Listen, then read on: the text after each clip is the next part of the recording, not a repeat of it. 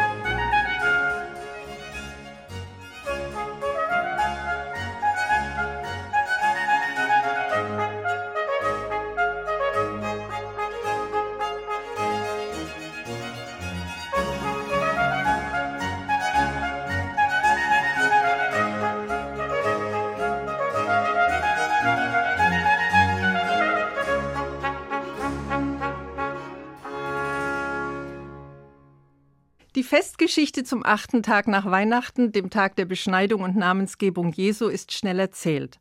Sie folgt beim Evangelisten Lukas direkt auf die Weihnachtsgeschichte. Am achten Tag fand die Beschneidung statt. Und das Kind erhielt den Namen Jesus, der von dem Engel genannt worden war, noch ehe es im Bauch seiner Mutter empfangen wurde. Acht Tage nach der Geburt, da sind die Eltern noch gar nicht richtig zur Besinnung gekommen vor lauter Besuchen und guten Wünschen. Jetzt ist die Stunde der Religion. Sie soll mit ihren Traditionen und mit dem Schatz ihrer Worte helfen, besonders aufregende und beunruhigende Erfahrungen im Leben zu bewältigen. Und jede Religion stellt durch ihre Riten auch Zugehörigkeit her. Das Kind wird damit in die Gemeinschaft aufgenommen. Bei jüdischen Jungen geschieht das durch die Zeremonie der Beschneidung, acht Tage nach der Geburt. So war es schon lange vor der Geburt Jesu Sitte und ist es bis heute. Die Beschneidung ist ein Ritus unter Männern, so kenne ich es aus Israel. Dort habe ich die Zeremonie ein paar Mal miterlebt und stelle mir vor, dass es bei Jesus ähnlich abgelaufen ist. Da müssen die Eltern nun durch an diesem Tag. Sie müssen ihren Säugling, der doch so verletzbar und schutzbedürftig ist, einem schmerzhaften Eingriff aussetzen. Das Kind wird der Mutter dazu von einer Patin abgenommen und zu den versammelten Männern gebracht. Die stehen für das Kind auf und begrüßen es mit einem Segenswunsch. Gesegnet, der du kommst. Gesegnet, der du kommst. Was für eine schöne Begrüßung. Für einen Augenblick ist Ehrfurcht im Raum. Ehrfurcht vor dem neuen Leben. Die Beschneidung geht schnell vorbei. Die Frauen, also die Mutter, Verwandte und Freundinnen, halten sich dabei auf Abstand und sehen lieber nicht hin. Aber so ist es Tradition. Das Zeichen der Zugehörigkeit geht bei den männlichen Nachkommen buchstäblich unter die Haut. Schmerzen gehören zum Leben von Anfang an, auch die Schmerzen, die andere uns zufügen. Nun ist die Zeremonie überstanden. Das Kind gehört jetzt dazu, zu Gott und zur Gemeinschaft. Es wird wieder zur Mutter gebracht. Die tröstet es und sagt dann laut seinen Namen, sodass alle ihn hören. Den Namen, der das Kind immer begleiten wird in dem Leben, das so offen und unverbraucht vor ihm liegt. Auf die Namensgebung folgt jede Menge Segen, gute Wünsche zum Anfang. Für die Eltern, für das Kind und auch für Gott. Da heißt es dann Gott erhalte diesem Kind die Eltern. Der Vater erfreue sich an dem Kind und die Mutter singe über die Frucht ihres Leibes. Das Kind wird ein großer. Möge es Hand und Herz Gottes sein. Hand und Herz Gottes sein, was für starke Worte über so ein kleines Kind. Auch dieser Segen soll das Kind immer begleiten auf seinem Weg ins Leben. Und dann wird gefeiert. Das Fest nach der Beschneidung ist ein Gebot, eine Pflicht. Eine israelische Freundin hat immer gesagt, wenn du etwas Schweres hinter dir hast, musst du gut essen und trinken, mein Kind. Also wird jetzt das neue Leben gefeiert. So viel Freude, so ein Schmerz und so viel Segen, Dankbarkeit und Ehrfurcht. Jeder Mensch ist wie Jesus von Anfang an verbunden in einem Beziehungsgeflecht von vielen, mit Erblasten und guten Genen, mit Traditionen und mit Erwartungen aber zugleich kommt mit jedem und jeder etwas Eigenes in die Welt. Die Verheißung, dass jetzt etwas Neues wächst und blüht und Früchte trägt, auch für andere. Das ist es wohl, was die meisten Menschen anrührt, wenn sie ein Neugeborenes sehen, dieses Neue und Unverbrauchte. Und ich glaube, allein schon durch den Blick auf ein Baby kann Neues in die Welt kommen.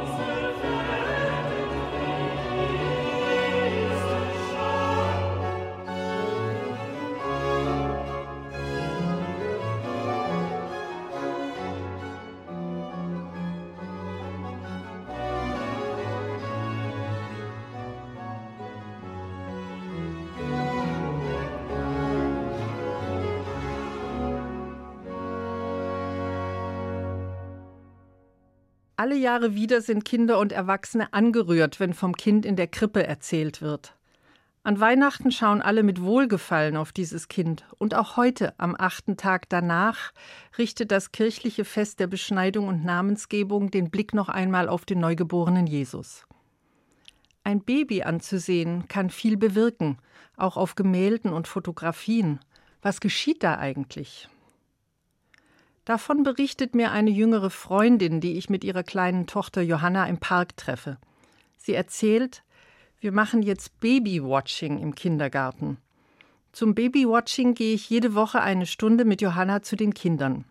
Sie setzen sich im Kreis um uns herum und wir machen nichts Besonderes.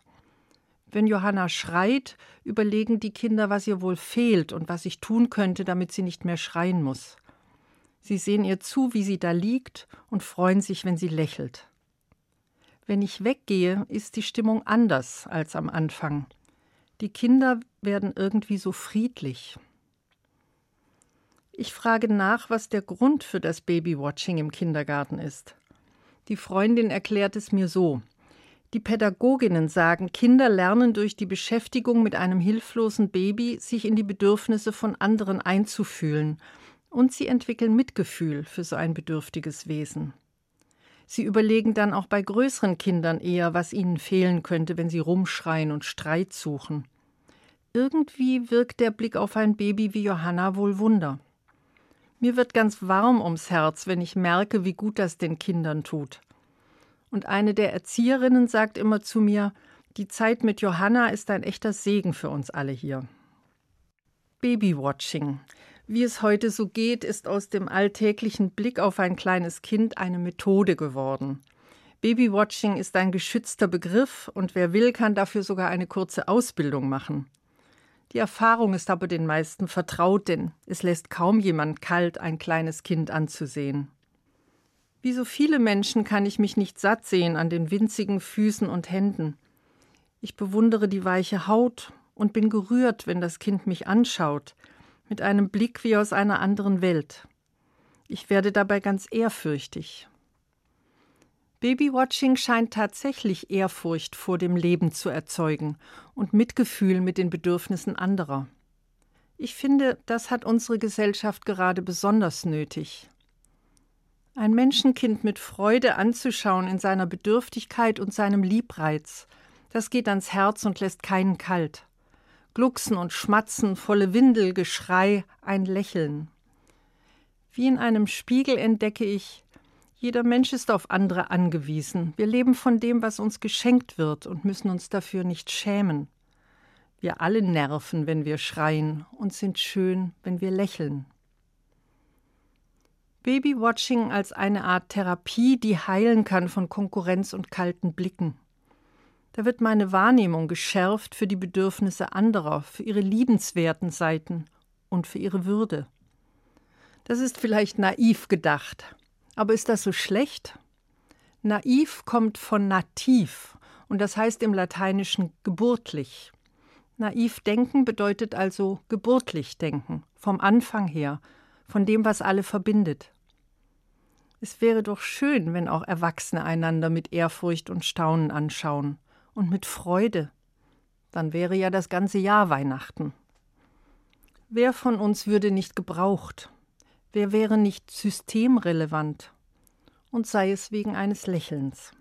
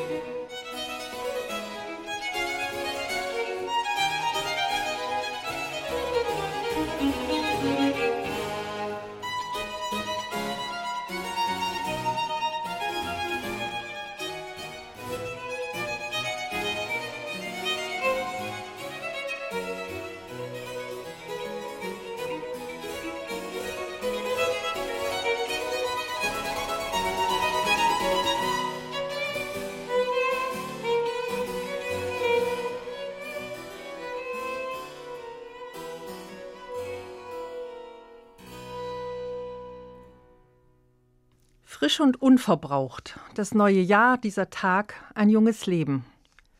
Spätestens ein paar Tage nach der Geburt bekommen Kinder ihren Namen. Manchmal ist er den Eltern schon vor der Geburt klar, andere finden ihn, wenn das Kind da ist. Der Name wird auf dem Standesamt, bei der Beschneidung oder bei der Taufe bekannt gemacht. In der kurzen Geschichte zum Fest der Namensgebung Jesu wird erzählt: Das Kind erhielt den Namen Jesus, der von dem Engel genannt worden war, noch bevor es im Bauch seiner Mutter empfangen wurde. Maria muss nicht lang überlegen, wie ihr Kind heißen soll. Am achten Tag nach der Beschneidung sagt sie es allen. Dieses Kind soll Jeschua genannt werden, Jesus. Alle sind verwundert, denn so heißt niemand in Marias Verwandtschaft. Später wird erzählt, ein Engel, also eine Gestalt aus der unendlichen Weite Gottes, habe Maria den Namen eingegeben. Und wirklich, der Name ist eine Engelsbotschaft, eine Verheißung. Jesus bedeutet nämlich Gott hilft. Jesus, Jeshua auf Hebräisch, was in diesem Namen alles anklingt und mitschwingt. Gott befreit, Gott reißt aus Not, schafft Weite. In diesem Namen steckt alles, was in der Bibel von Gott erzählt wird. Wenn Gott hilft, wenn Jesus der Inbegriff von Gottes Hilfe ist, dann kann ich ungeniert Hilfe in Anspruch nehmen. Ich muss mich nicht dafür schämen, dass ich auf andere angewiesen bin. Ich muss mich nicht erbärmlich fühlen, wenn ich gesehen werden möchte und mich nach Segen für mein Leben sehne. Und wenn ich selber barmherzig angesehen werde, wird mein Blick auf andere auch von Mitgefühl geprägt sein. Jeschua, Gott hilft, so soll das Kind heißen. Bei der Beschneidung wurde ihm zugesagt, das Kind wird ein großer, möge es Herz und Hand Gottes sein. Was ist aus diesem Kind geworden als großer? Ich sehe ein Herz für alles Kleine und Übersehene in der Welt, eine Hand, die berührt und heilt, ein Mund, der aufrüttelt, aber auch verwirrt und zum Widerspruch reizt, ein Mund, der lacht, rettet, tröstet. Als Großer auf seinem Weg ins Leben ist Jesus wirklich eins mit seinem Namen geworden, Gott hilft. Er hat zu vielen geholfen. Später wird er dann Jesus Christus genannt, das heißt Jesus Gesalbter Gottes. Im Namen Jesus und in dem schwergewichtigen Titel Christus versteckt sich eine geheimnisvolle Verbindung zwischen Gott und diesem Menschen. Jesus Christus. Aus der römischen Provinz Judäa ist der Name in die weite Welt gewandert. In allen Ländern der Erde ist er im Lauf der Zeit bekannt geworden. Er wird verbreitet durch den Mund vieler Menschen und ist darauf angewiesen, dass sie bei ihm Hilfe suchen. Kinder lieben die Geschichten, die von ihm erzählt werden, zum Beispiel wie das Brot für alle reicht oder wie Kinder Vorbilder für die Großen sind. Jesus, Gott hilft. Der Name geht mit im Alltag. Er regt zu kleinen und großen Taten der Barmherzigkeit an. Er hat Menschen zum Komponieren allerschönster Musik inspiriert. Er wird besungen, auch von vielen, die sagen würden, ich glaube nicht an Gott. Aber was heißt schon Glauben? Diesen Namen singen oder sagen, das reicht. Und durch Singen und Sagen verbindet der Name mit der unendlichen Weite Gottes. Vielen wärmt der Name das Herz. Herzerwärmendes im neuen Jahr. Das tut bestimmt gut. Der Name Jesus ist um die ganze Welt gewandert und wird dabei immer reicher an Segen. Deshalb soll zum guten Schluss zu den Wünschen für das neue Jahr noch ein Segen kommen. Ein Segenswort zum Jahresbeginn aus Irland. Wie jeder Segen ist er ein wahrhaft frommer Wunsch. Und Gottes Herz und Hand mögen diesen Wunsch in Kraft setzen. Das Licht Christi erleuchte dich. Die Freude Christi mache dich froh. Der Friede Christi erfülle dein Herz. Ja, so soll es sein in diesem neuen Jahr.